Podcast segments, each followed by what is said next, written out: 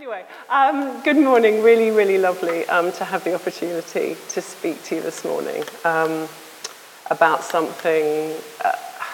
I've been talking to God a lot over lockdown about the fact that he's asked me to sometimes speak and how I only ever want to speak about something that I've learned. You know, I think the scripture stands, and there's a lot in scripture I haven't learned, but some of what I'm going to talk about comes from a place of very much coming to the end of myself, which is when God is most present. My earring. Oh, do you know what? I'm sure you can manage to look at me without the beautification of earrings, right? So I'll just take that out. That makes it easier.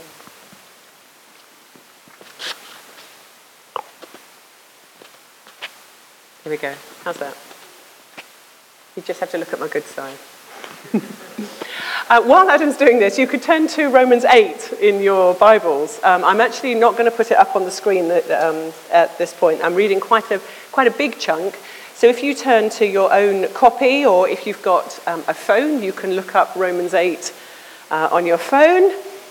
This is a scarily, massively important chapter in the Bible, which I have avoided in the past because it's got so much in it. But that it's great because there is so much in it, so there is so much to say, and we're gonna start anyway, looking at Romans 8, and I'm going to read quite a long section, as I say, about half a chapter. So here we go. You ready? So now, looking back at chapter 7, there is no condemnation for those who belong to Christ Jesus.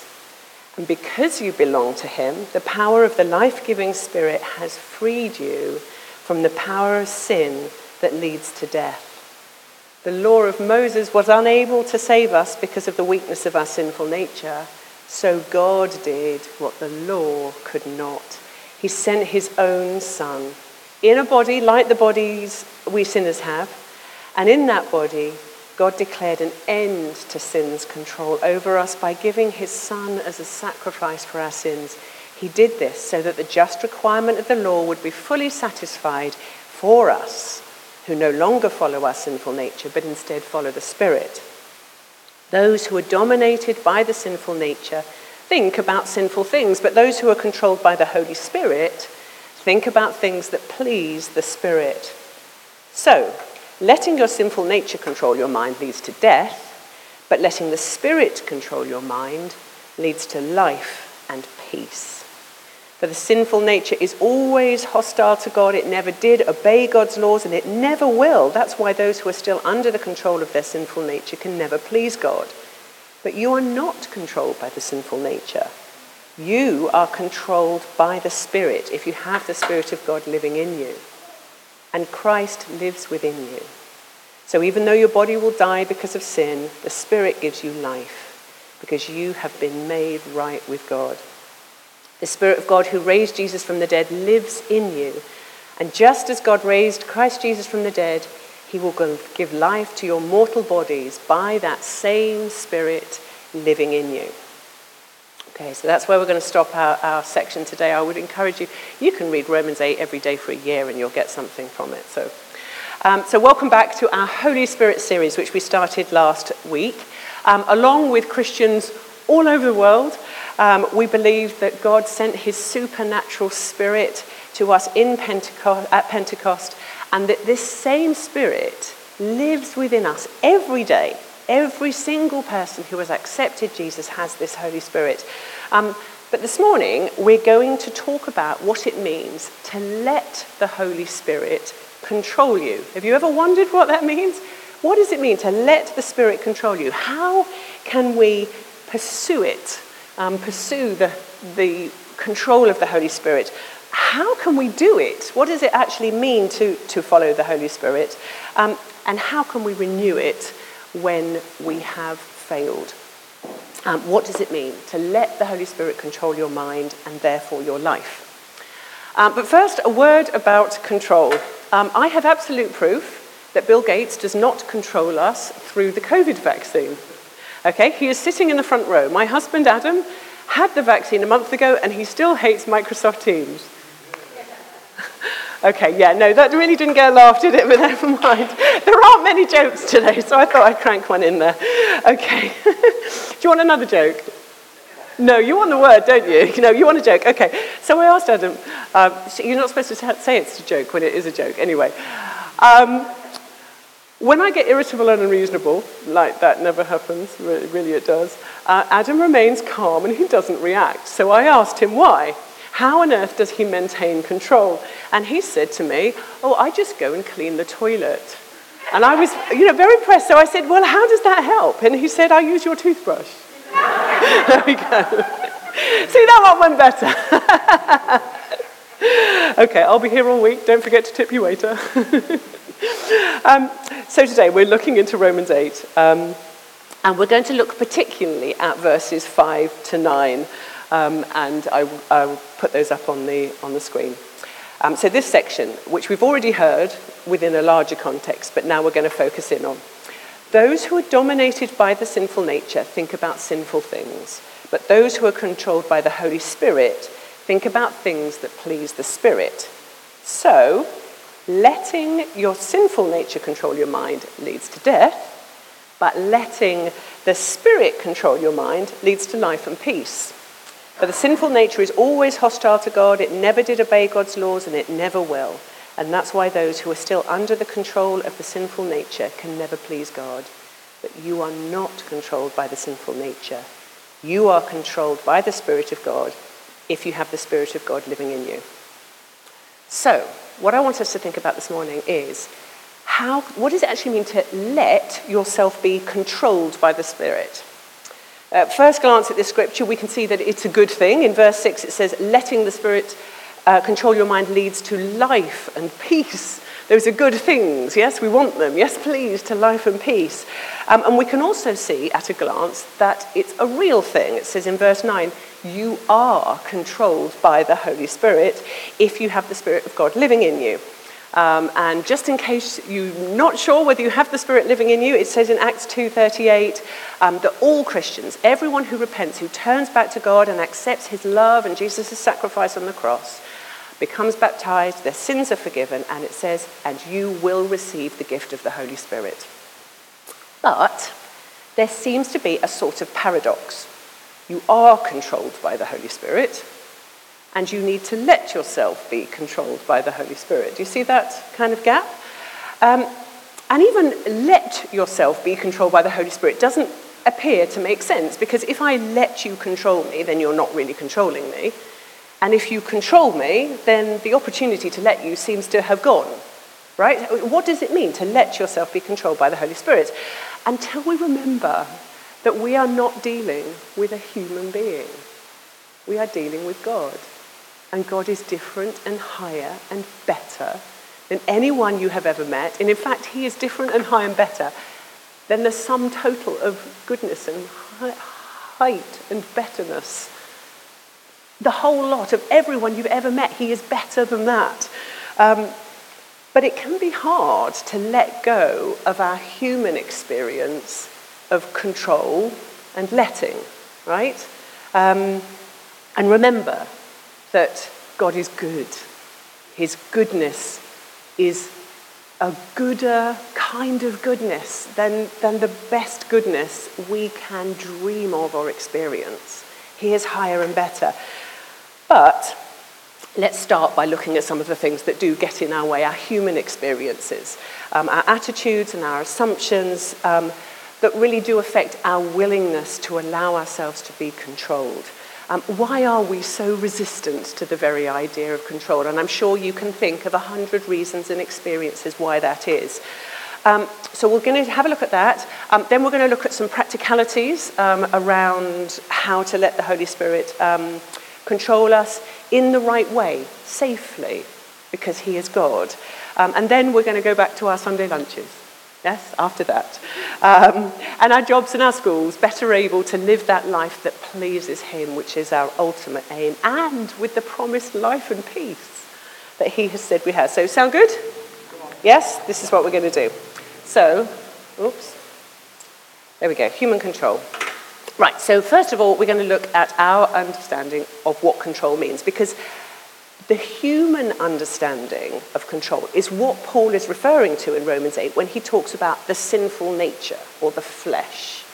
We would say human. We would say, oh, everyone is fine, everyone's good. But actually, the Bible is quite clear. We are not fine and we are not good. Our human understanding and our desires, though created good in the Garden of Eden, have been warped by sin. And they are now polluted to a greater or later measure. We are messed up. Our desires are untrustworthy.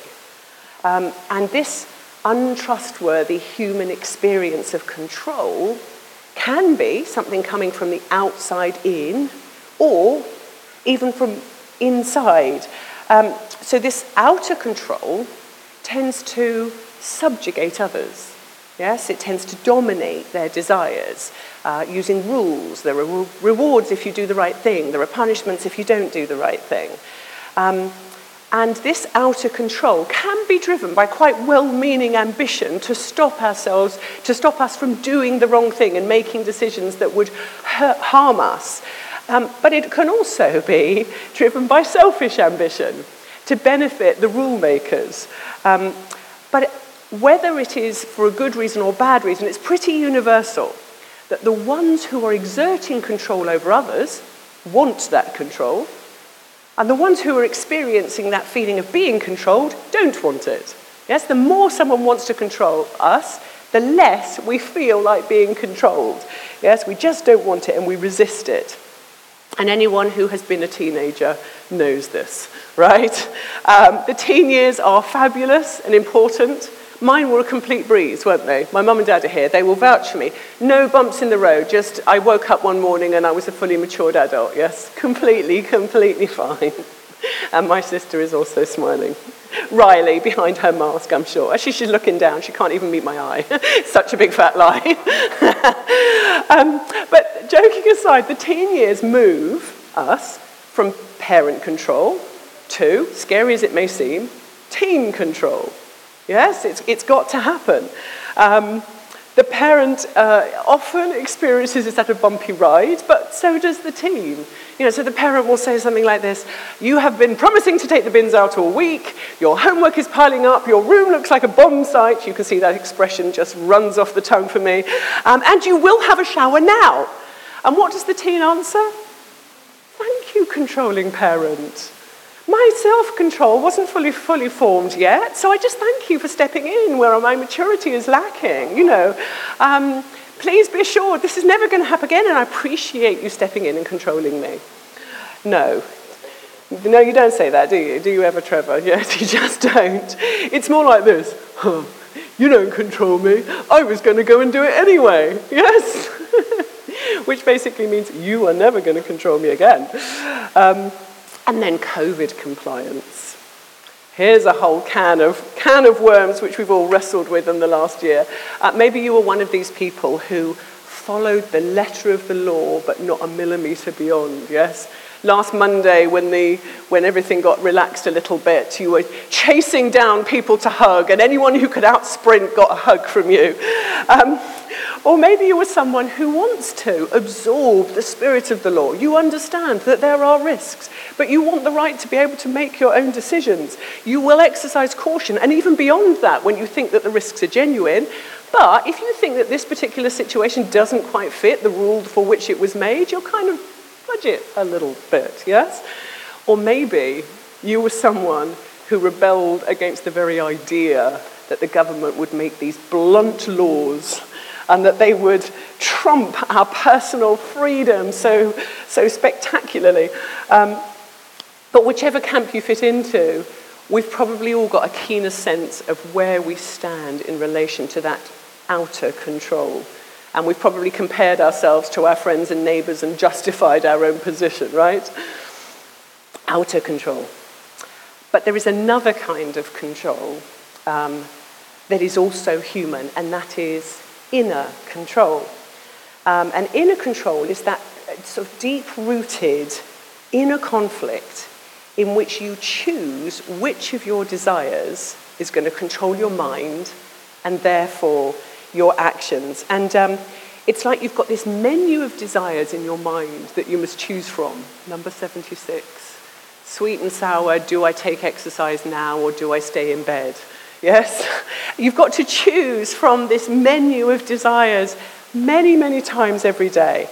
You know, shall I walk in the rain, which is good for me, or shall I take the car, which is more ecological and expensive, but actually will save me some time? Shall I do my homework and get it done? Or should I rest now and I'll be in a better frame of mind to do it well a little bit later? Shall I submit all my forms correctly? Feel the pleasure, job well done, no one is ever going to hassle me about that form anymore. Or shall I just stick it to the man and just, you know, do a little bit and fill out some sections or not? So many variables every day. Do we take the high road as we perceive it, the low road, or kind of actually the kind of undulating road from moment to moment? Do I load the dishwasher properly and avoid an argument with Adam, or do I shove it all in and save some valuable minutes? We'll take a vote on that later. Ultimately, it comes down to which of your desires you desire most. Yeah? I want to be healthy, I want to be comfortable, I want a peaceful home, I want to save time, I want to feel virtuous, I want to be better off, I want to stick it to the man, I want. And some of these desires might be admirable, some may be selfish or ignorant or even vengeful. Some may be all about looking after the people that you care for the most, but they are all evaluated subjectively by a fallible human being, you or me. Yes? They are all, according to today's scripture, hostile to God.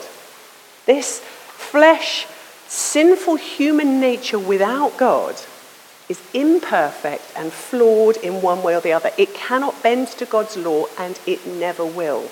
It can't. Before someone becomes a Christian, all they have is this menu of desires to choose from. Desires which battle against each other within themselves and also against outer control. And Romans isn't about whether it's your boss or your parent or the law of the land that controls you, or whether you control you, your inner self. Yes, in fact, neither of those things can lead to life and peace. There is another option. And it's in Romans 8, where it says, let the Spirit control you. Yeah? Being controlled by the Holy Spirit is another realistic option. And it occurs within your very self. Along with that jumble of personal desires, you have this other being living within you, the Spirit of the good God. It's not realistic in our own weakness or even in our own strength. It's realistic because of God's Spirit. Human control is flawed. I've said a lot about that. The Spirit's control is God's control.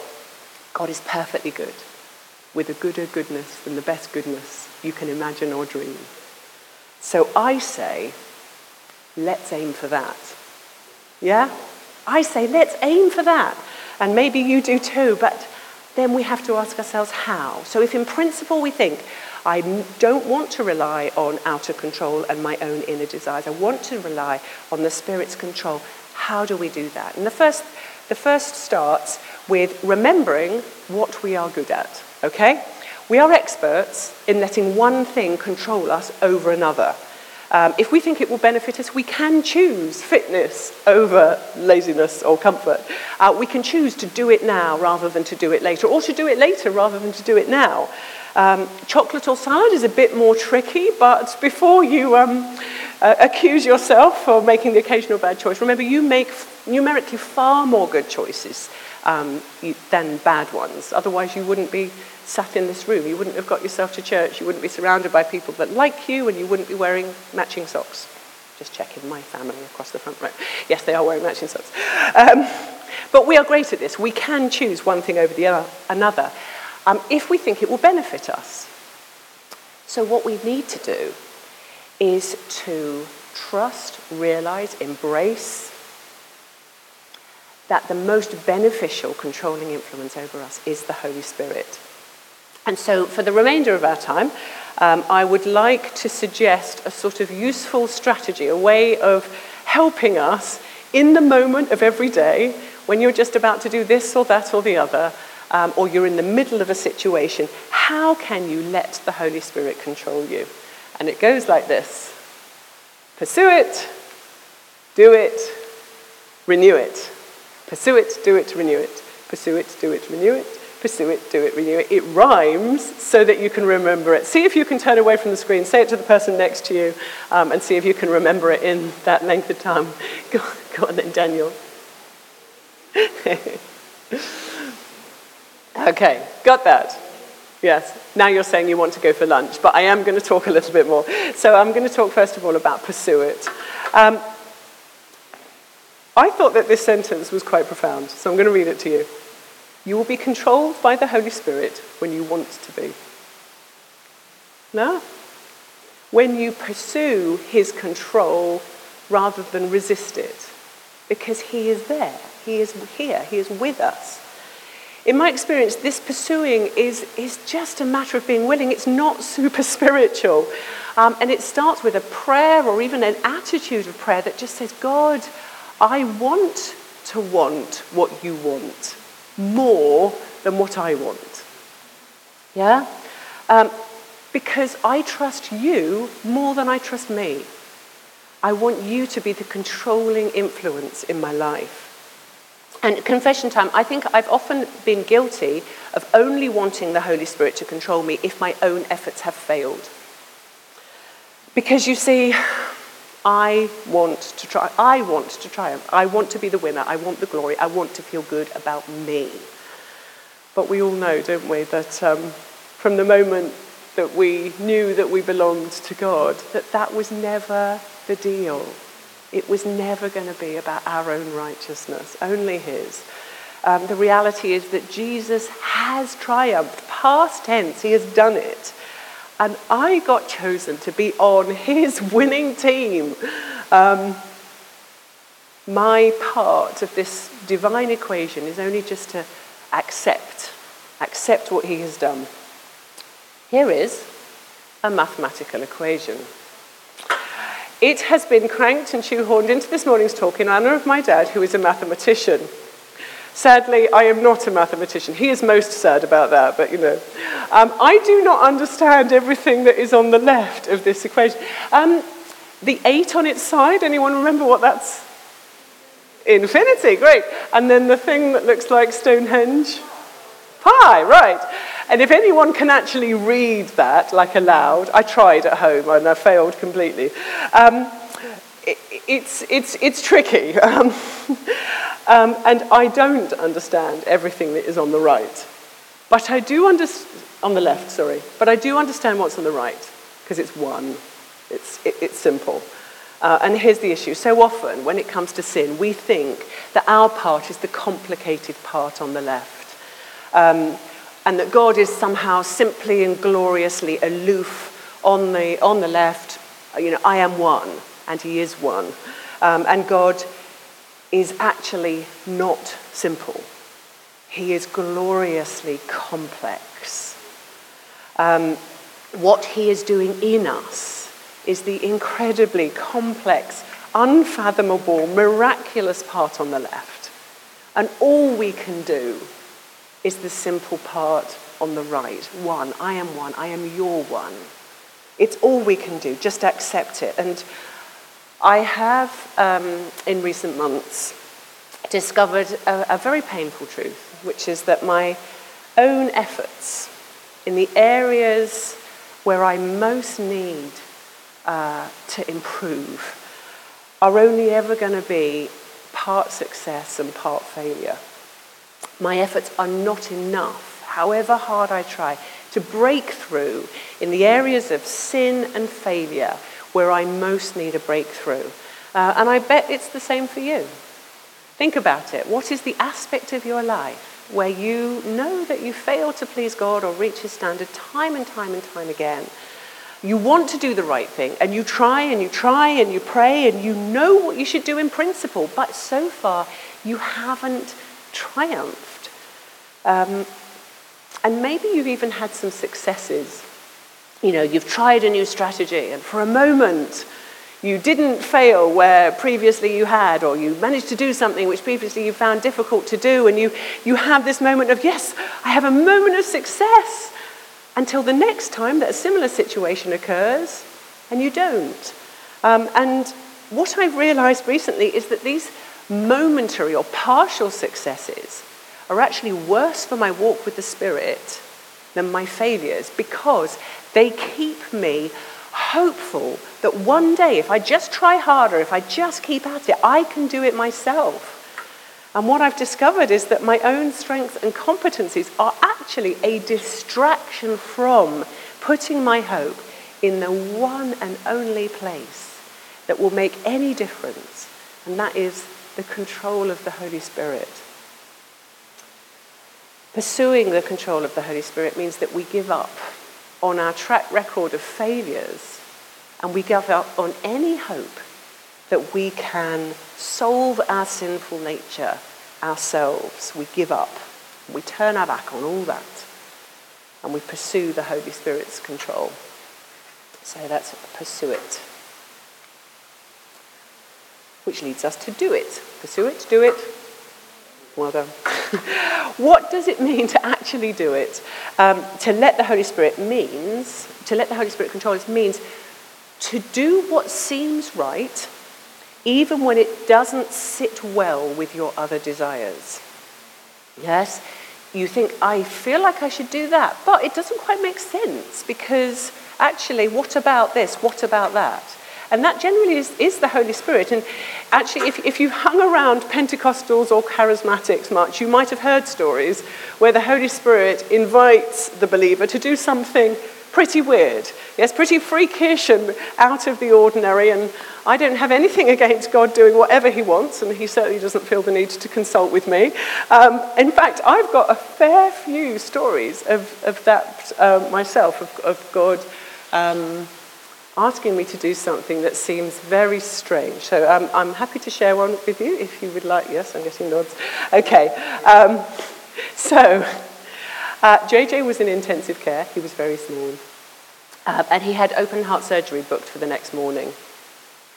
And God awoke me in the night, and he told me, I want you to get out of bed, and I want you to jump on the devil's head. As a prophetic action, intercede for your son. He said, Satan has a plan to steal his life. Your prayers and your prophetic action are going to crush his plans to the dust. So I got up and I stamped and I prayed and I stamped and I prayed and I called out to God for about an hour. And after an hour, I just felt this indescribable peace descend. And I was able to get back into bed with this sense it had been accomplished according to God's prophetic word in me. And I got back into bed with this incredible gratitude that all would be well. And JJ did have successful surgery, and he recovered well, and he played drums this morning, like 18, 19 years on. I mean, amazing. Okay. And now I have to apologize. I felt really bad about telling the story that way, because the actual version isn't very much like that. Okay, have a listen to this. JJ was in intensive care, and he did have open heart surgery booked. But this is how it went. I was lying in bed, and I couldn't sleep, even though I was shattered. And I began to think that God was telling me to get out of bed and, oddly, jump around a bit. And it made no sense, so I asked him, is this the fact I'm sleep deprived, the fact that my nerves are in shreds, my baby might die tomorrow, you know, a very big deal. I didn't have any interpretation, like what could it mean? And he didn't confirm it to me by saying, yes, I want you to do this. I just had this sense I should get out of bed and jump around. And so I did get out of bed, trying not to wake Adam, not because I was being considerate, but because I was really embarrassed and I was lacking conviction. And so I started to jump, like really quietly, trying not to wake up the people in the room below. We were staying at Ronald McDonald House. And I was aware as I was jumping, I was thinking, there's a story in the Bible of a a king who's supposed to hit some arrows on a windowsill, and he didn't hit them enough, and so God's prophetic word didn't come true, and God forbid that I would not jump enough and that JJ would lose his life as a result. So eventually Adam wakes up and goes, "What are you doing?" And I go, "Nothing, go back to sleep." And I get back into bed, cold, baffled. And the next day JJ had his surgery, and it did go quite well, and I've got no idea if it was the jumping. That was how it actually went. And I'm still somewhat baffled by that particular bit. And I still don't know whether it was quite my brain or not. But I have prayed about it. And I do sense that God can do a lot with blind obedience. Right? If you think he's telling you to do something, why not do it? If it doesn't go against his word and his nature, why not do it? I've got some probably more obvious success stories. There was the time when I felt God asked me to walk up to a woman and give her a bar of soap. So I didn't know this woman at all. I walked up to her, didn't say anything, gave her a bar of soap. She was very angry with me, actually. She said, "What are you doing? Is that for me?" And I said, "Yes, I'm so sorry. I think the Holy Spirit's asking me to give you this." And she said, "Well, I don't know why." And then she started to cry. And she cried and cried and cried. And she started to share what it had meant to her, that she'd had an affair many years ago, and it was well over, and she regretted it, and she hurt it, and she just felt like she couldn't be a follower of Jesus because she had this thing in her past, and yet the Holy Spirit was reaching out and telling her that she was clean in his sight and that he had done that. You know, it's a better story, than the jumping. But if blind obedience is of value, then actually the jumping story is better. Trusting God to control us means that we don't need to know why. Both the stories are a bit weird, the jumping and the soap. But actually, my experience, I'm sure yours too, of walking in the Spirit is that more often than not, it's not weird what the Holy Spirit asks us to do to anyone apart from ourselves.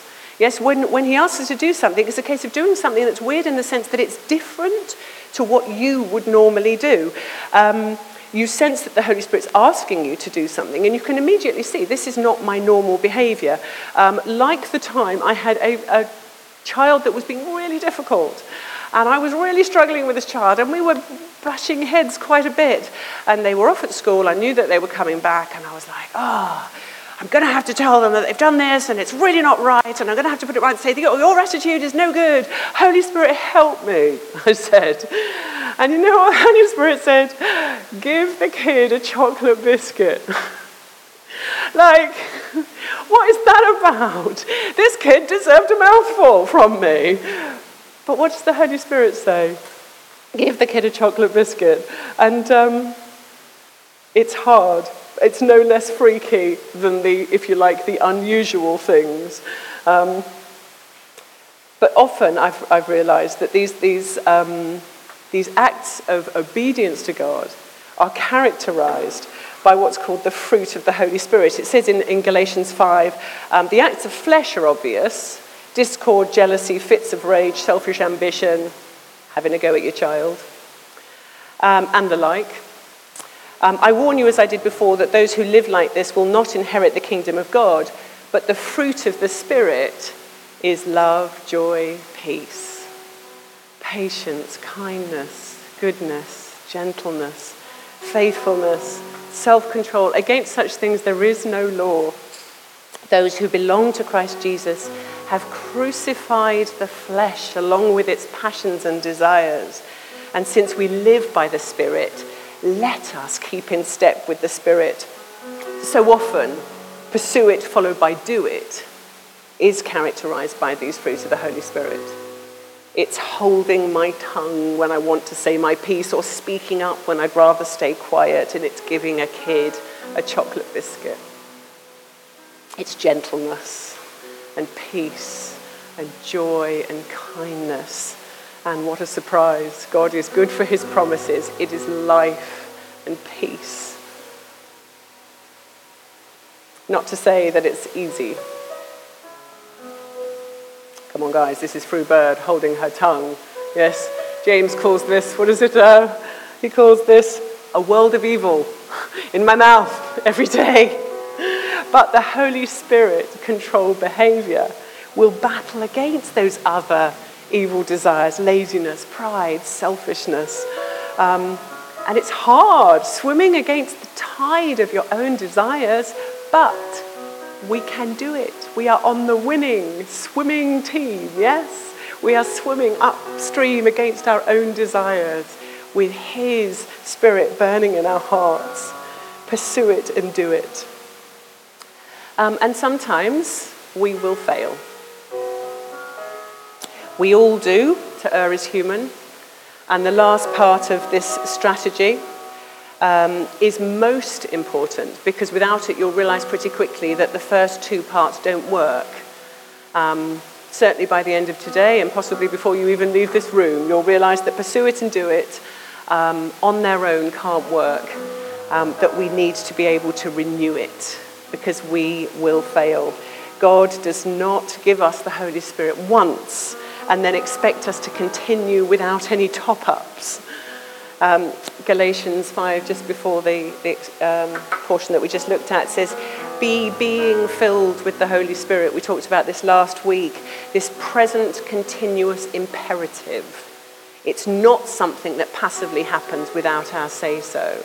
The control of the Holy Spirit is not suddenly, you know, you've seen these movies, haven't you, where someone's doing this great bit of acting and looks like someone else is controlling their body. It's not. God sends sunshine and rain on all humans, but this instruction, we need to allow it. It is for Christians, his children, to continually allow the Holy Spirit to rid us of sin, enable us to heal and grow, and when we fail, to allow the Holy Spirit to control us. We can renew his control by turning back to him. Do you want the Holy Spirit's control in your life? Yeah. We're going to take a moment.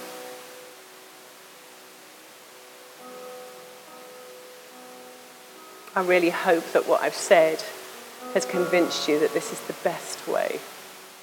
I really hope that these words will bless your spirit as you not only are willing to let the Holy Spirit control you, but are hopeful that he can, that you can let him.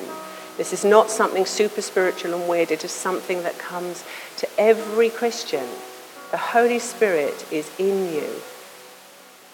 Psalm 37 says, "Delight yourself in the Lord, and he will grant you the desires of your heart." And I do believe that the desire of our heart this morning is to let the Holy Spirit control us. We delight in you, God. We want to pursue the control of the Holy Spirit, be willing. We want to do it. We want to obey. We want to renew it. We want to turn back to you frequently, many times, every day. Amen.